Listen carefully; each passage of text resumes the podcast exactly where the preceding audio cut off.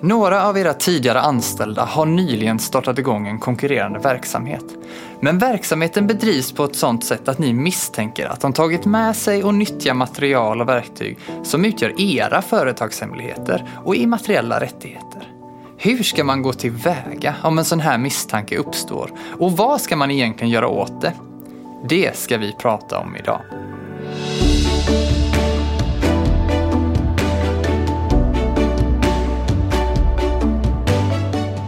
Hej och välkomna till IP-kompassen. Podden för dig som är IP-ansvarig, rd chef bolagsjurist, VD eller bara intresserad av immaterialrätt. I den här podden vill vi bjuda på nya infallsvinklar, våra egna erfarenheter och dela med oss av vår kunskap inom immaterialrättsområdet.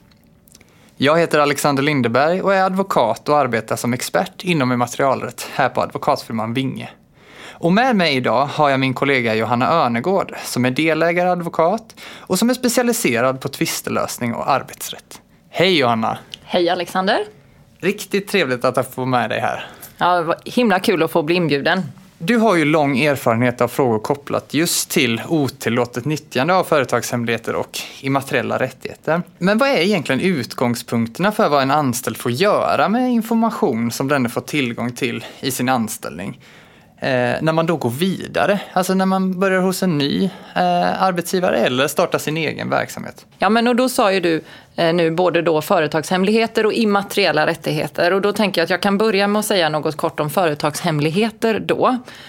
Och då är det viktigt att eh, ta avstamp någonstans. Och då tycker jag att ett bra avstamp är att ställa sig frågan, vad är företagshemligheter? Mm. Eh, för det är inte all information som finns i ett företag som är företagshemligheter för att kunna avgöra om något är företagshemligt eller inte, då brukar man titta på tre saker. Man brukar titta på, eh, är, är det så att säga, har företaget hållit informationen hemlig eller inte? Man brukar titta på om informationen är knuten till det specifika företaget. Avser det affärs och driftsförhållanden som är specifika för det bolaget? Eller är det liksom så att säga allmängods? Mm. Och det tredje är, skulle det innebära skada för företaget om informationen röjdes utanför företagets fyra väggar? Så de tre kriterierna brukar man titta på för att avgöra om informationen är företagshemlig eller inte. Eh, och, vanliga företagshemligheter kan man ju då säga är till exempel kundregister, Excel-snurror, beräkningsverktyg, ritningar. Den typen av eh, handlingar är typiskt sett företagshemliga. Mm. Men om man tänker sig då, ja men här har vi lite olika kriterier för det ska uppfylla för en företagshemlighet. Men idag är ju väldigt många specialiserade och, och är liksom väldigt duktiga på ett visst område och en viss kunskap, men som kan också vara väldigt starkt förknippad med sin arbetsgivare. Eh, hur ska man göra en gränsdragning där? Vad, vad är det jag kan och vad är det som är företaget så att säga? Ja, det ska man göra. Och det där har varit en väldigt het fråga och när vi fick den nya lagen om företagshemligheter 2018 då infördes det en uttrycklig skrivning i lagen om att personlig skicklighet och egna erfarenheter utgör inte företagshemligheter. Eh, och det är klart att ibland kan det ju uppstå eh, gränsdragningsfrågor här. På vilken sida är vi då eh, här? Men man kan ju i alla fall försöka för att leda tanken rätt. Att om man till exempel tar en, en skicklig säljare så kan man säga att det han eller hon har förvärvat genom eh, sitt yrke i form av branschkännedom, marknadskännedom och så vidare. Det är så att säga säljarens eget. Men kundregistret som man skulle kunna sätta framför vilken säljare som helst princip mm. eh, med gott resultat. Det är företagets. Lite så. Mm. Det säljaren har i huvudet kan han ta med sig och make good någon annanstans. eh, men kundregistret som är arbetsgivarens ska lämnas kvar. Precis. Och det där är ju också ja, det man har i huvudet. Sen så är det ju ytterligare steg, om det på något sätt har blivit konkret, en immateriell rättighet. Alltså det kan vara ett upphovsrättsligt skyddat material eller om det är någon uppfinning eller något annat. Precis som du nämnde, men vi har företagshemligheter och vi har immateriella rättigheter. Och i den delen är det givetvis viktigt att se till att man har reglerat detta adekvat i anställningsavtal så att man kan peka på att ja men titta här, det här som du har skapat det är arbetsgivarens, alltså vårt företags det är vi som har rätt att använda detta och inte du, nu när du går vidare till en ny verksamhet. Så att det är givetvis också en viktig ingrediens här, att ha med sig i liksom grundförutsättningen då. Ja, men nu har vi då företagshemligheter och materiella rättigheter. Men är det, är det vanligt att folk gör på det här sättet? Att man tar med sig det till en ny arbetsgivare eller en ny verksamhet? Ja, men det är ju svårt att veta förstås exakt hur vanligt det är. Men vi har i alla fall ett stort antal ärenden av den här typen eh, varje år. Eh, och jag tycker att det bara blir vanligare och vanligare. Och det är säkert också för att information är så viktig ju, den mm. företagsspecifika informationen. Så att man typiskt sett lider företag så stor skada när den kommer liksom på villovägar. Så därför så är det så viktigt att det inte händer och att man kan vidta åtgärder om det händer. Så jag tror att det är därför eh, antalet ärenden ökar hela tiden. Just det. Men om man tänker sig det, du, du säger liksom utifrån att vi får den här typen av ärenden. Hur, hur kan ett sånt här ärende se ut då? Ja, men det eh, finns ju lite olika typfall. Eh, det är inte helt ovanligt att det kommer in i ett tidigt skede. En anställd kanske fortfarande är så att säga anställd mm. Eh, men är under uppsägningstid. Och så noterar man att här har det skickats iväg information. Det kanske är så att tre har sagt upp sig på samma gång och ska gå till samma konkurrent och så tittar man så hmm, är detta något som har förberetts på något sätt? Så ser man att ja, men det är mycket riktigt så. Eh, och då kan man till exempel ta ett möte med de anställda, förklara vad man har sett. Eh, och då är det ju så att den anställde har ju redan begått ett skadeståndsgrundande brott. Mm.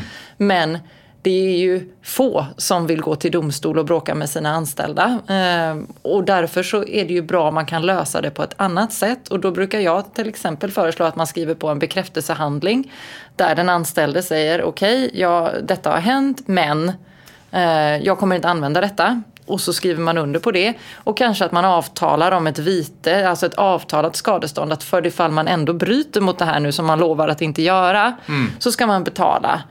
Och då är det vanligt till exempel med sex månadslöner. Mm. Eh, för att avhålla så att man inte hamnar, för jag brukar säga att den bästa företagshemlighetstvisten är den man inte behöver ha.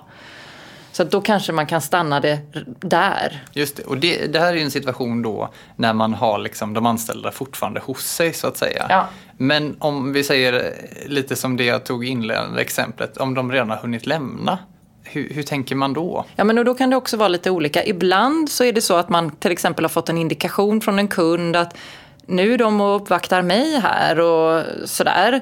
Men man har svårt att säga att man har lidit någon skada riktigt än. Eh, och då kan det vara så att man helt enkelt vill tillskriva det nya företaget och de anställda som berörs för att säga så här, upp, upp, bara så ni vet, det är inte tillåtet att använda någon annans företagshemligheter eller immateriella rättigheter. Så tänk er noga för. Det här gäller och ni riskerar skadeståndsskyldighet om ni fortsätter på den väg ni nu har slagit in på. Mm. så att säga. För att förhoppningsvis stanna eh, liksom, eh, utvecklingen där. Ibland så har det ju gått ännu längre. Ja. Eh, liksom, ärendet kommer till oss när någon har tappat liksom, de tio största kunderna eller eh, en, ibland kan det röra databaser. Mm. Eh, kanske verksamhetens viktigaste resurs i en databas har eh, liksom, eh, hamnat hos en konkurrent ja. på ett oriktigt sätt. Och då handlar det ju snarare om att vidta åtgärder för gå in till domstol, få stopp, ett förbud från domstolen för den här konkurrerande verksamheten att använda den specifika informationen och att få skadestånd, då kan vi ju prata om många, många miljoner här och då har man kanske inte längre valet att, liksom, så att säga, se åt andra hållet och inte vidta åtgärder utan då kan man ju behöva kompensationen för att någon helt enkelt bara har tagit det man har byggt upp under många, många, många år och bara landat springande och kunnat ta både mm. kunder och, och business. Och i en sån situation då, förutom då att man som vi sa inledningsvis, man måste ju säkra upp då och titta att det här är en företagshemlighet eller en materiell rättighet eller på något sätt har reglerats i kontrakt att det här är företagets eget, det här är någonting som ni inte kan få använda. Hur liksom går man tillväga för att liksom säkerställa i övrigt att man har den informationen man behöver? Jag vet att du ibland säger att ja, det, vanligaste är att man bara ska kolla i de anställdas mejl för oftast har de bara skickat ut det ja. Eh, utan att tänka sig för. Det stämmer, eh, precis så. Ibland tänker man så men det är väl ingen som använder sin jobbmail till detta. Men då kan man tänka att varenda rättsfall som finns på det här området är ju just arbetsgivarens mejl som har använts för annars hade man inte haft tillgång till informationen. Nej. Så det är väldigt vanligt. Det är också vanligt att kunder hör av sig eller att leverantörer hör av sig. Och det är också vanligt att mejl skickas fel. Om du är van vid att mejla Kalle på företag A så går Kalle till företag B. Och så av gammal vana så, så går mejlet iväg till Kalles gamla mejladress. Mm. Och så finns detaljerna kring liksom det här nya man har tänkt sig. Det är inte helt ovanligt att eh, informationen flyter fram. Eh, som är väldigt besvärande då för, den, för de berörda anställda och den konkurrerande verksamheten. För att det blir väldigt svårt att förklara bort. Just det.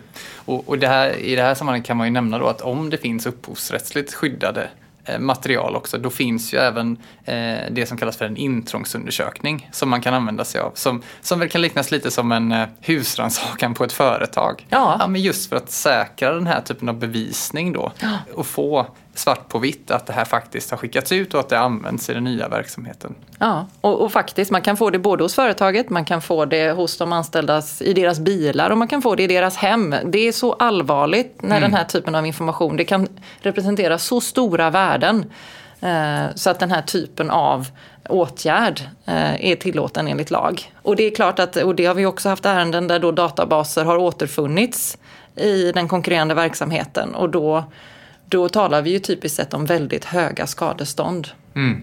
Och en skuldsättning för livet många gånger för de anställda. Ja men precis, nu har vi tagit upp lite olika typfall här då eh, och vad, vad den här situationen, ja, vilka situationer som kan uppstå helt enkelt. Men eh, vad ska man tänka på då som arbetsgivare för att försöka förhindra och förebygga den här typen av situationer? Vad vill du skicka med i den delen? Vad kan man göra? Ja, jag tycker att det finns jättemycket man kan göra. Eh, för som jag sa, så den bästa företagshemlighetstvisten är den som du aldrig behöver ha. Ett eh, gott råd är att eh, tala på företaget om immateriella rättigheter, om företagshemligheter. Mm. Vad är företagshemligheter i vår verksamhet och hur ska den hanteras? Vad får man göra, vad får man inte göra? Mm. Det är ju jätteviktigt att de anställda känner till det, för annars vet de ju så att säga inte vad de har att förhålla sig till. Det räcker inte att skriva på ett papper den dagen man börjar och sen så finns det ingenting så hör man ingenting om det där på flera, flera år och sen den dagen när man ska sluta tio år senare så bara, vänta nu. Alltså, det finns en pedagogisk uppgift här för arbetsgivarna att se till att de anställda vet vad som gäller. Ehm, en del gör ju så att de har sekretessförbindelser som upprepas varje år som man får underteckna bara för att läsa igenom en gång till. Mm. Det här är företagshemligheter och jag bekräftar att jag kommer inte göra si och så med det. Det kan man göra och det är ju naturligtvis viktigt att ha bra anställningsavtal också där det finns skydd för immateriella rättigheter, sekretess, företagshemligheter och så vidare. Så det tycker jag är en ett gott råd en viktig del i detta. Och där tänker jag ju att det finns ju inte bara av den anledningen när de slutar utan även under tiden. Så att man vet att säga, ja, men den här informationen får ni hantera på det här och det här sättet. Så att man inte på något sätt delar den i någon annan situation, ja, men när man är med kunder eller vad som helst. Ja. Så det är viktigt oavsett om det är liksom under tiden eller efter. Ja. Just för att det ligger stora värden i detta.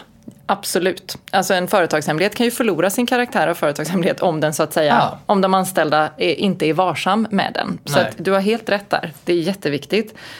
Och sedan så tycker jag också att man ska tänka på att det finns massa tekniska hjälpmedel. Alltså mm. det finns ju mjukvaror och så vidare som man kan använda för att antingen som slår larm om viktig information eh, så att säga lämna företaget eller som omöjliggör. Till exempel att man kan inte använda USB-stickor för att tanka ner viss information och man kan ha låst, eh, låsta sidor och specifik till, tillgång. Behörighetstilldelning ja. så att bara vissa Precis. personer får... Vem måste ha tillgång till den här informationen egentligen för att, för att kunna utföra sitt arbete? Ja, precis så. Och sedan tycker jag också att man kan jobba med Ja, men till exempel när någon ska lämna företaget, att man då har en sittning, alltså offboarding som det heter. Att man går igenom och, och har en bekräftelsehandling också där, man, där den anställde får läsa igenom att det här gäller nu och det här får man inte använda och det här har man skickat hem något, det kan man ju ha gjort helt legitimt för man har jobbat hemifrån med någonting. Mm. Att det ska lämnas tillbaka och att det inte får användas efteråt och så skriver man på en sån bekräftelsehandling. För att det är viktigt, dels för den anställda att veta återigen, vad man får och inte får göra. Men också för arbetsgivaren, för man hamnar så att säga i ett bättre bevisläge om ändå det där tråkiga skulle inträffa.